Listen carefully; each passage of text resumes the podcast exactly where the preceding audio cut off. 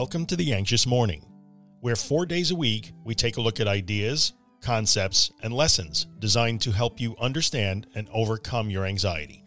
For more information, visit theanxiousmorning.com. I need to start today with an important reminder. It can be easy for people to tell people in abusive relationships to just leave.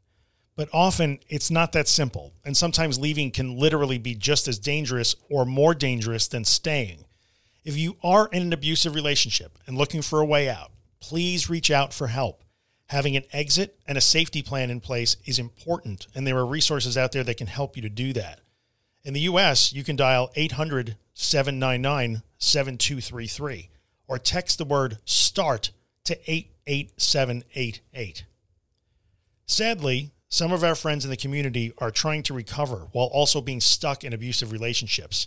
That abuse can take different forms. It may be physical, but not always. Emotional, mental, spiritual, and even financial abuse are also real things. If you are in a situation like this, I see you and I understand how difficult it is and how it is making your recovery situation even more challenging. One of the basic foundations of recovery that we talk about all the time is learning the lesson that you are always okay. But sometimes people are not okay. Imagine spending the day doing challenging things in the name of recovery, then being subjected to physical violence, or being told that you're not allowed to eat dinner because you didn't wear the right shoes, or being told for the 10,000th time that you are a horrible person that no one will ever love. When the recovery challenge is over, are you okay? Can you be? In those situations, is there any room to work in? Is there any relief to be had? Is there enough space for that recovery lesson to take root? I wish I could tell you that I had some great advice to impart that could make those situations better, but sadly, I do not.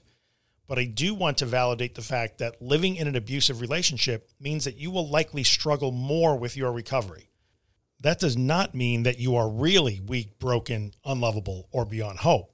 I don't care if somebody is telling you that, they're wrong. The obvious solution here would be to exit that relationship in a safe way, right? Well, for many of our friends trapped in these situations, that's easier said than done. We all know the concept of safe people. Imagine when the person or people responsible for the abuse is also your safe person. Talk about a rock in a hard place. Some of our friends want to run, but feel trapped because they believe themselves to be dependent upon an abuser because of their anxiety issues. Let me also validate how difficult a position that is to be in. If this is you and you are reading my words now, please remember that a large percentage of this community at some point winds up dependent on safe people.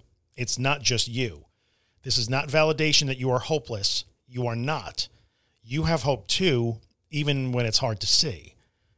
More than anything else this morning, I want to remind anyone living in this experience that none of it makes you less than or unworthy. You are still worthy and capable of recovery. You're as valuable and lovable as any other person. I know the situation may seem impossible for you, but while you do your best to resolve it, please remember these words. If you desperately want to get better so that you can leave, but can't manage to get better, consider that it's not your fault and that your recovery struggles are not a reflection on you at all. Keep going.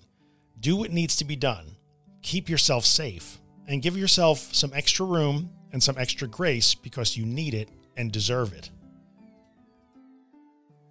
If you're enjoying the Anxious Morning podcast and would like to get a copy delivered every morning into your email inbox, visit theanxiousmorning.email and subscribe to the newsletter.